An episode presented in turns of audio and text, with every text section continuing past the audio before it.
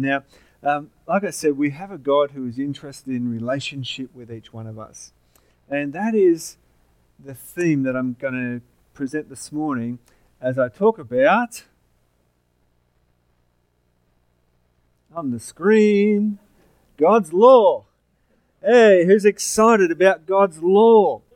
Well, it's one of those things, isn't it? Law is a word that just causes a reaction in each one of us, doesn't it? I mean, if I say to you, you broke the law, it's, well, there you go, we've already got three people leaving. we have a reaction in us because it tends to bring about those ideas of limiting, uh, of confining, of restricting the human spirit, the human will, especially. And so um, that's the connotations that come with law. However, I want to frame it in, in the context of relationship this morning. So let's pray as we get started. Thank you, Father, for this ancient text. We thank you, Lord, that you reached from heaven to earth in order that you might have relationship with us. And so, God, shine your light this morning upon this word into our hearts, that we might know truth, that we might know you. In Jesus' name, amen. So, just a quick recap on what we've got to so far in part one and part two is this. We started off with the question how is one to live in this life? By what principles do you live? And for what reason do you live? Uh, do you live by those principles? So, for example, we might say, yes, we'll live a good life.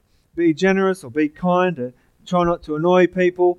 Um, you know, live like that. But why should you live like that? Because it's not always easy to live like that. In fact, it's much easier to live for yourself and to please yourself with with your life. And so, why would you live any particular way? And what defines good or evil? That's what we term morality. How do you define what's good? Um, when one person says, This is good for me, that's good for you. Uh, is there anything that's objective, that's bigger than just my own uh, perspective there? How do I know if I'm living according to God's will for a Christian? How do I know that? What are the rules of the game? It's kind of like playing. Imagine uh, you know you throw out the you throw out the rule book and you just get on the field and you run around and there's no goalpost and there's the the umpire is sitting there just he's not blowing his whistle he's just going keep it up you know good work and the coach at half time says, you know, you guys are doing so well, and you know, it's really fantastic what you're doing, and keep up the good work. And and yet, there's no goal, there's no objective. It's not like what are the rules of this thing, and um, and so that, you know, what are the rules of the game that we're game of life, perhaps that we're playing? Well, the risk is, as Pentecostals, charismatics, those who maybe um, uh, are in our circles, if we throw out the law, we might, we might use words like this We're not, no longer under law, we're under grace. Uh, but if we throw out the law of God, we are left.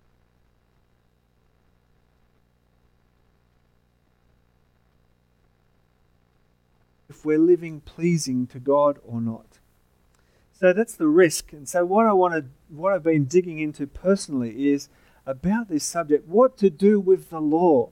It takes up uh, something like 10% of the pages in your Bible is the law.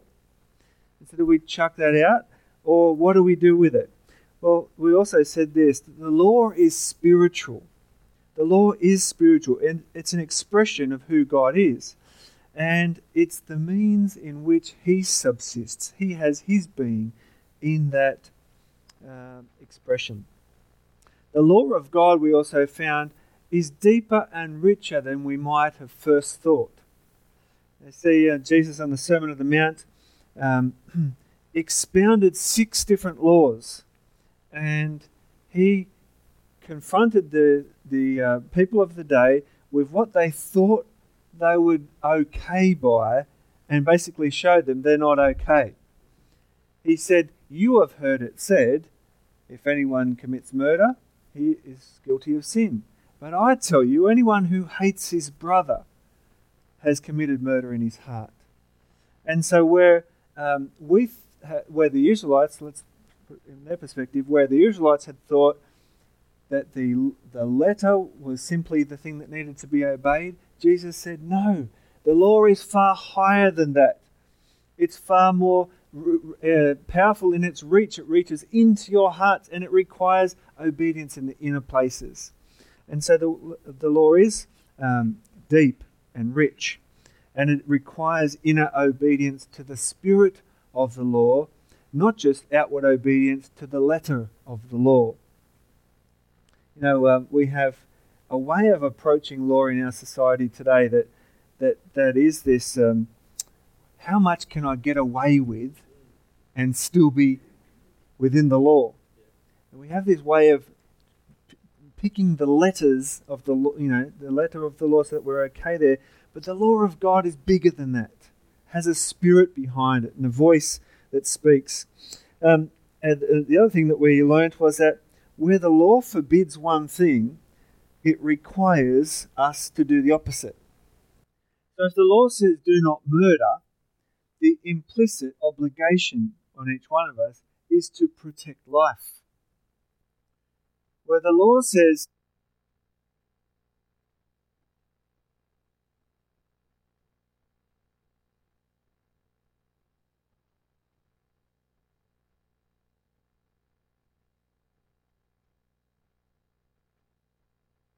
in the Bible that says if you've got a top story on your house, you need to put a fence around the top story, put, put a handrail, because if your neighbour's up there one day and he falls off, I don't know what he'd be doing at your place on the roof anyway without you knowing, but if he falls off, you're guilty of manslaughter.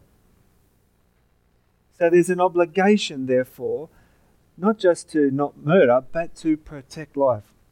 And so um, that's actually come through in in uh, one of the catechism documents in like around the 90s of um, catechism documents around point 90 is that where the law requires one thing, uh, oh, oh sorry, oh, yeah, where the law requires one thing, it forbids the opposite, and where the law forbids one thing, it requires the opposite. So there is uh, much more to the law than we might, might think.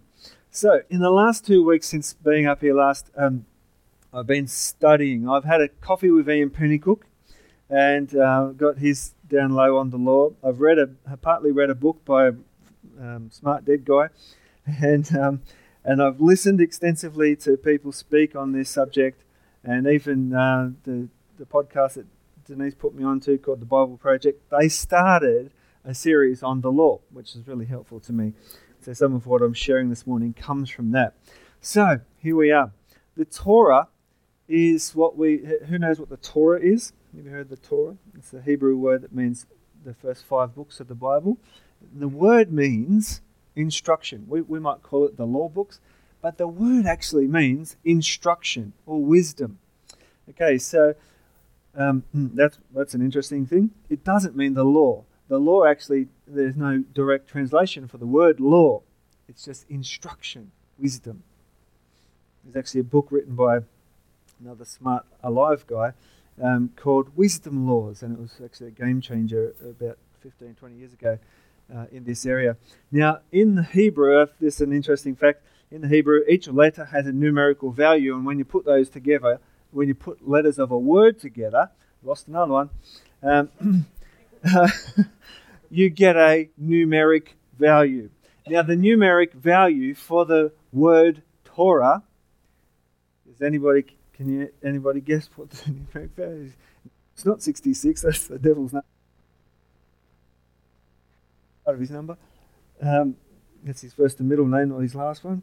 Um, is the numerical value is 611. Now, guess how many laws, you shalls or you shall nots, there are in the writings of Moses? 611. Beautiful, amazing. So the, there is something like um, 365 you shall nots, okay, one for every day of the year and the remainder are you shalls.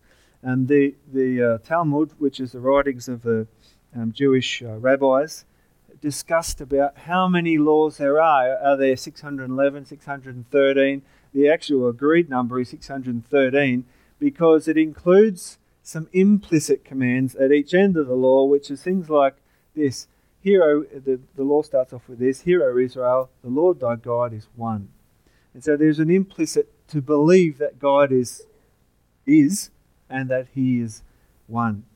And so um, uh, they, they, they said that there's 613 laws of the Ten Command- of the uh, of the laws of Moses. Now Moses went up the mountain a few different times.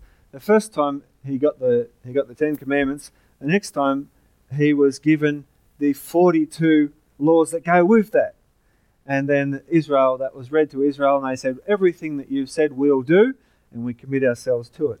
And then after that, you see, they had to, exp- well, you know, the, there was more laws given, a total of 611 or 613, whichever way you look at it, which included the, you know, the ceremonial laws and the laws around, um, uh, the, you know, where they lived. Now, the law actually contains duplicates. So here's a problem. It says that uh, the law, you know, several different times it might say the same command. There's also some inconsistencies in the law. Once Moses said, You shall not boil the sacrifice. And at the end of his life, he said, Boil the sacrifice. Okay, so there's some inconsistencies in there. Um, there is another problem, and that is, is that a third of the laws actually apply to the temple. And twice in Israel's history, they lost their temple, it got destroyed. So, how do you fulfill the law when there is no temple?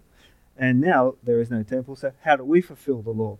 Um, uh, the, there is actually only 263 laws that are observable today, and 26 of those apply to living in Israel.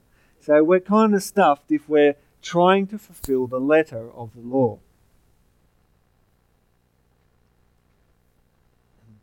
So I also learnt this week that the Torah is not a law code in itself. It's not a law code in itself. So what I mean by that is it's not comprehensive and structured as a document that we would find in our law books today. It's not um, full of statutes that, that are enough for people to know all of the rules for life. That's interesting.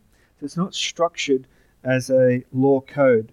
Um, it's actually uh, uh, the terms which fit inside a bigger thing.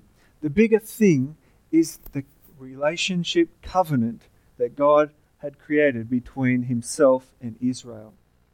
Okay, so what I mean by that is this in uh, in uh, Exodus chapter 19, which is this the start of the giving of the law, it says this in verse 4. So this, verse 3 says, Moses went up to God, and the Lord called to him from the mountain and said, This is what you are to say to the house of Jacob, and what you are to tell the people of Israel. You yourselves have seen what I did to Egypt, and how I carried you on eagle's wings and brought you to myself. Now, if you fully obey me and keep my covenant, then out of all the nations you will be my treasured possession. Although the whole earth is mine, you will be for me a kingdom of priests and a holy nation. These are the words to speak to the Israelites. So here is God saying, You belong to me, my people. You are my people, and I have carried you on eagle's wings. I've set you apart from other nations. And now I'm creating for you a, a way to live, a way that will define the terms of our relationship agreement. Now, if you look at, um, if you think about it in that way, it's like the agreement between two parties that will facilitate their relationship. Now, this happens all the time today. Who here has a mobile phone? You've signed a contract which details the terms of your arrangement with the phone provider. Now that that is not the law. The document that you signed, it's not the law. It is the terms of your relationship. That they agree to this and you agree to that. It is held under the overarching covering of trade law and consumer uh, uh, law in Australia. Okay, so there is a bigger thing than the phone contract. It's not the law. It's a document that Optus or Telstra has created that two parties come together on, but held under the overarching covering of the law. If you've ever gone and got your car repaired, and I've had to do that too many times in the last month, um, then you will have an agreement with the repairer to say, you'll do this work to a certain quality, and I'll pay you the money that you've requested, and there'll be a, a guarantee of the quality of the workmanship. And so that, that's not the law, again, it's the terms of the, of the relationship held under the consumer protections that is law. So there is a higher authority than the law, there is a higher authority than the Torah. And that higher authority is actually the relationship itself. So God, who created us for relationship, comes to us in relationship and says, You are mine, and now here's the terms of what is going to work in our relationship. Now, you may have done this informally with your marriage partner. When you come to your relationship, there might be roles and responsibilities. There might be things with your kids that you've said, if you if this is going to work, this is what needs to happen. And there is a an agreement between the, the parties of the relationship that this is how we, we can relate. And if you look at that those terms, it actually sheds light on on the character of the marriage or of the parties in the marriage. It re- reflects the character of the parenting and the qualities and the generosity of the parenting, or uh, know, in that um, parent-child relationship too. And so it is with the law of God that it reveals the character of God. It reveals the qualities and the generosity of our God. It also gives us an insight into the fact that He knows how we've been created. And he's, He knows the best way that we're going to be able to relate to one another and to Him. And so this is the, the thing that's been given to, given to us in the law. Now, um, it's interesting, you see, when you when, when we think about the, the Ten Commandments that were given and the subsequent laws under Moses, that was given around three and a half thousand years ago. Now, if you can think what it was like, or if you were around at the time, 50 years ago, the laws of Australia were quite different. I mean, I, I was a kid when um, shops didn't open on Sundays. You know, there was th- that stuff didn't happen. Um, uh, someone else was telling me something, you know, crazy in that um, we would think now, how do you do life when you can't go to Aldi on Sunday? Like that just, that's a disaster.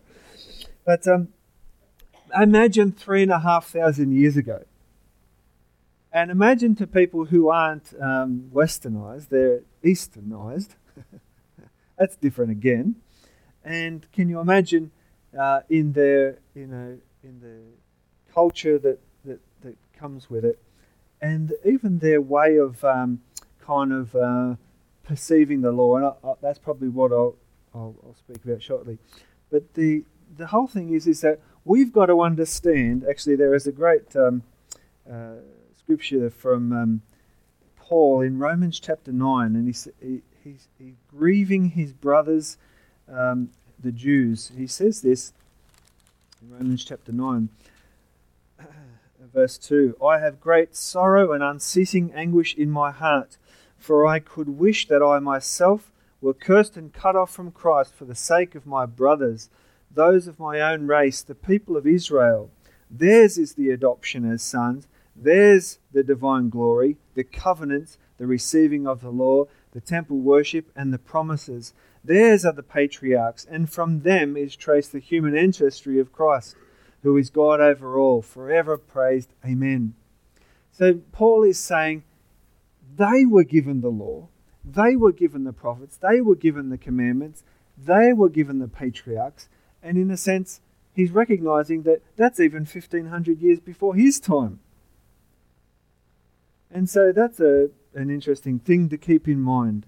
Was that the, the Ten Commandments and the subsequent laws were given not to us, but to a different group of people in a different time period, in a different culture. Now we get to look at those laws written, uh, you know, written down now with our own mindset and our own lenses, which we view the world through, and the, the document can seem sometimes like archaic, brutal, unfair, etc., etc., etc. Yet we've got to remember that it was written to them in their culture a long time ago. Now, does that mean that um, we should take the that type of view when it comes to do not murder, do not commit adultery, you know, honor your parents? Well, no, I don't just want to relegate that to oh, that was for them and their their time.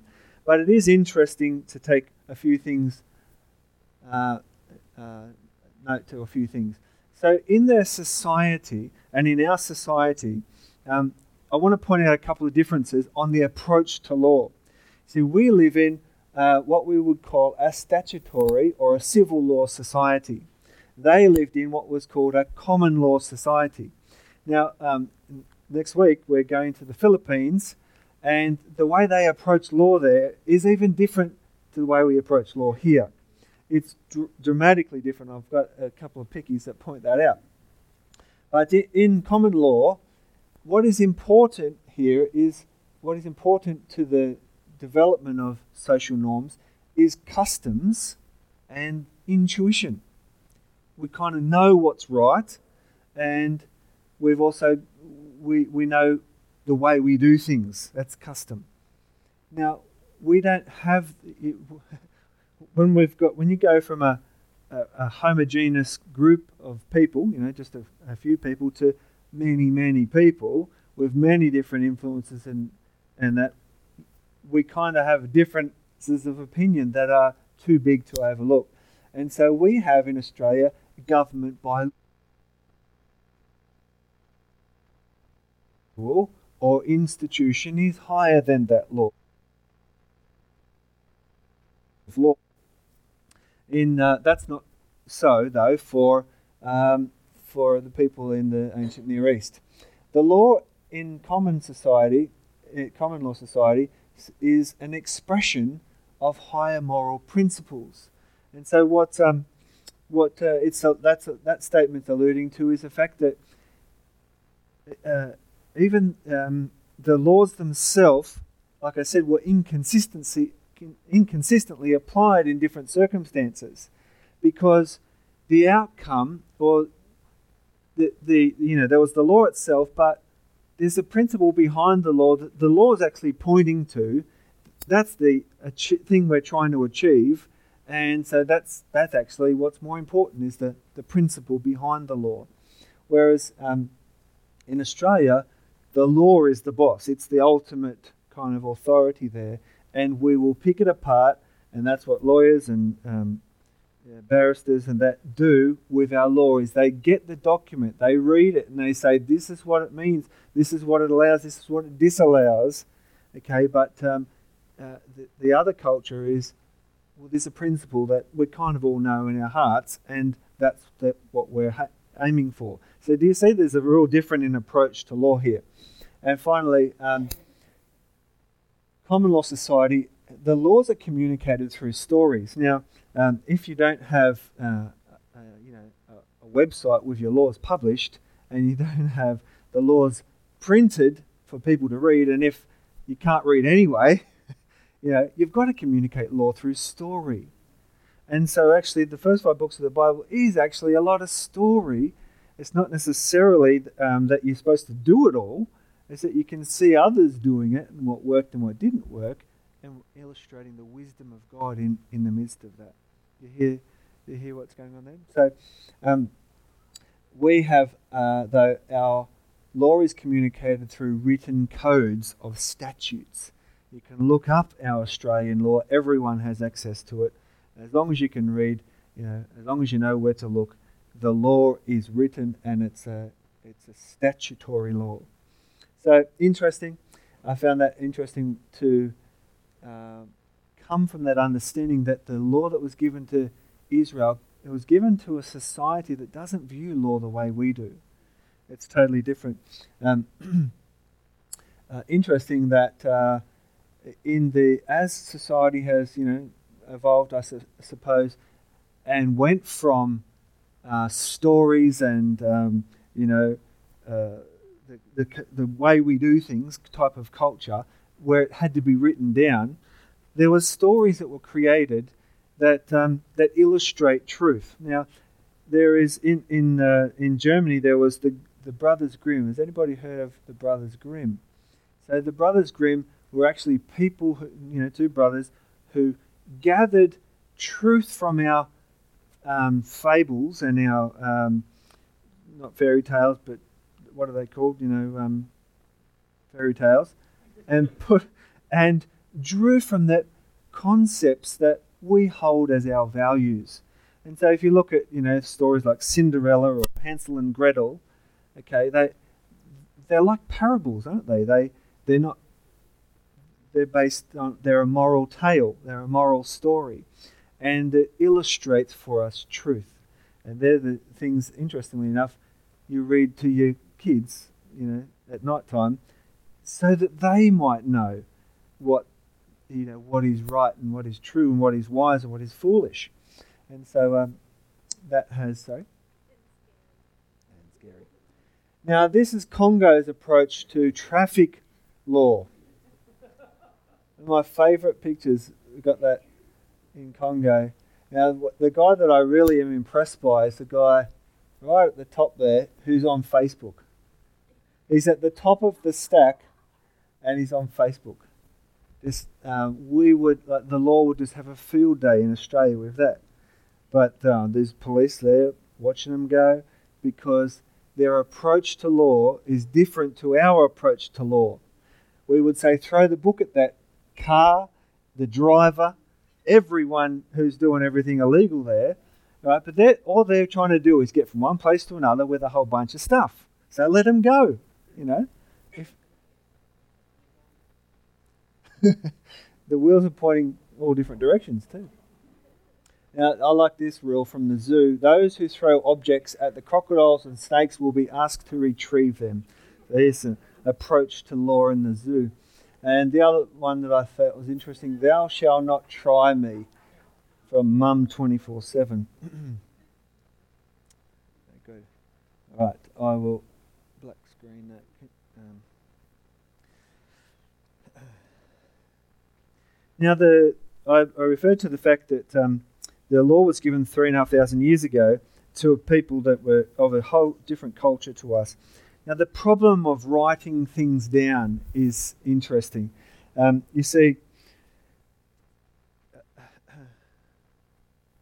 the problem of writing things down is this the, the Jews wouldn't even say the name of God, would they? they the, the name of God was a holy name, and to say it was to defile it, really, because you're not saying it properly. It's kind of like asking you to say my last name. You know, um, even I don't say my last name properly to a German. It's Hessenberger, not Hessenberger. Right? It's it, it's when you say it, you you say, you know, you depict less than, you kind of do it a disservice. And so it was viewed with the name of God.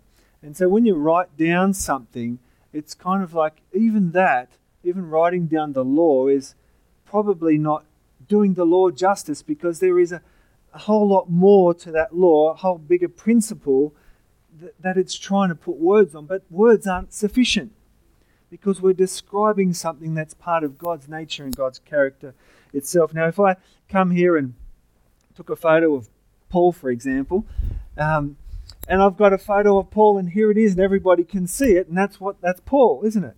But it's not Paul. There's a whole lot more to Paul than what that photo is.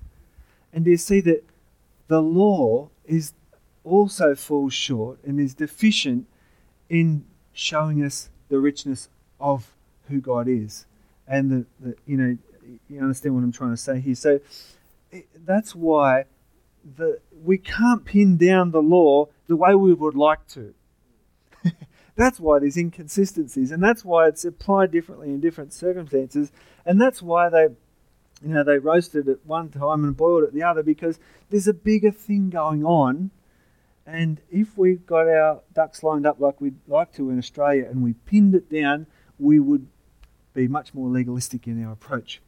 But God almost makes it impossible to follow the law to the letter because there's no temple anymore. We're not in Israel anymore. There's no ceremony anymore. So, do you get what I'm saying? There is a spirit behind the law that we are to um, seek. There's a voice behind the law that, um, you know, Abraham obeyed God and it was credited, Abraham believed God, it was credited to him as righteousness. Um, okay, so this, this here's, uh, I'd like to read this quote, I'm running out of time, but I'd really like to read this quote from um, this wise, alive guy who wrote the book called Wisdom Laws. It says this All of these law codes are part of a wisdom tradition, a moral wisdom education. The Hebrew Bible strongly suggests that the earliest forms of disputes were resolved by intuitions of justice against a background of custom rather than appeal to formulated rules. The biblical sources which talk about the establishment of the judicial system in Israel gives no indication that judges were to use written sources. Rather, judges were urged to avoid partiality and corruption and do justice. So do you understand that that that judges themselves weren't told, told, you know, you need to be a law expert. They were, they were to be, avoid corruption. They were to do justice. They were to be upstanding and moral people. Now, if you contrast that to people in our society who are allowed to be judges, that, that's a vast contrast.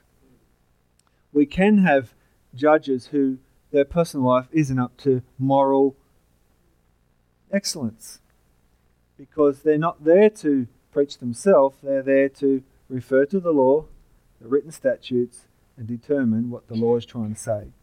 Okay, so there's a real difference in approach there. Yeah, um, another thing it goes on to talk about is um, Solomon's judgment. Remember Solomon when presented his first judgment there in 1 Kings 3. It's a story of two women who don't know whose baby's whose. Now, that's, that's a challenge but he's presented as a, an example of this process of justice. He doesn't consult a rule book to figure out how to resolve the dispute. There isn't, and and so what he does is knowing women, knowing people, knowing humans, and knowing God. He he give, brings an excellent um, approach to divine justice. Okay, so um, got to got to get to the end. Got to get to the end. So. Uh, there's a couple of outcomes that I'd like, like us to see from my study this week. The law isn't required for salvation. Hallelujah. But it does define sin. It does define sin. Obedience to the law doesn't give you righteousness before God, but it contains the principles for righteous living. Strictly following the letter of the law doesn't give you relationship with God, but fearing and following the voice is what gave Moses and Abraham their right standing relationship with God. There's a couple of big punch items that stood out to me this week. The law isn't required for salvation because it's not to the letter that we're trying to please. It's not uh, an end in itself to follow the letter of the law. So finally, I, I, um, I would like to show us this passage from James chapter 1, verse 25. But those who set their gaze deeply into the perfecting law of liberty are fascinated by and respond to the truth they hear and are strengthened by it. They experience God's blessing in all that they do. If someone believes that they have a relationship with God but fails to guard his words, then his heart is drifting away and his religion is shallow and empty. So here we have um, James's uh, approach to the law. Let's pray. Father, I thank you for um, for shining your light upon your word. Help us, Father, to recognize that we aren't here to to follow the black and white text. We're here to follow the voice. We're here to live in context of relationship with God. I thank you, Father, that we are no longer slaves to a fearful, you know, mountain that smokes and a voice comes out and it's scary, but we're here to live out the, the will of God in and through us by the power of your Spirit. And so, God, I'd ask you that this week, as we'd approach our life, that we'd give ear to what you're saying, that we'd recognize that you've made us for relationship, and that we'd avoid the things that defile our relationship, that we'd pursue the things that strengthen it. Help us, Lord, to be strengthened in our moral foundation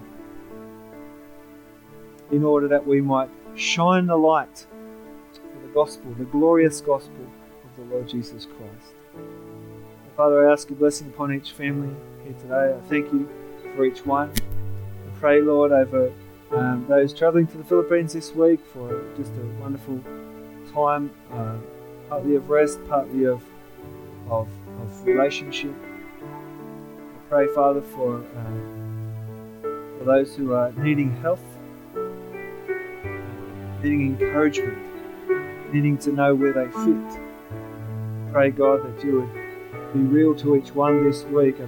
We bring to you, Lord, this morning our, our challenges which, we don't know how to solve, we don't know how to fix, whether it's with family members or work situations.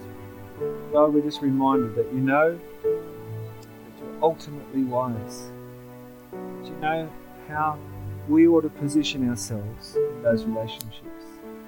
We thank you, Father, that we, we don't have a relationship with a book, but a relationship with its author.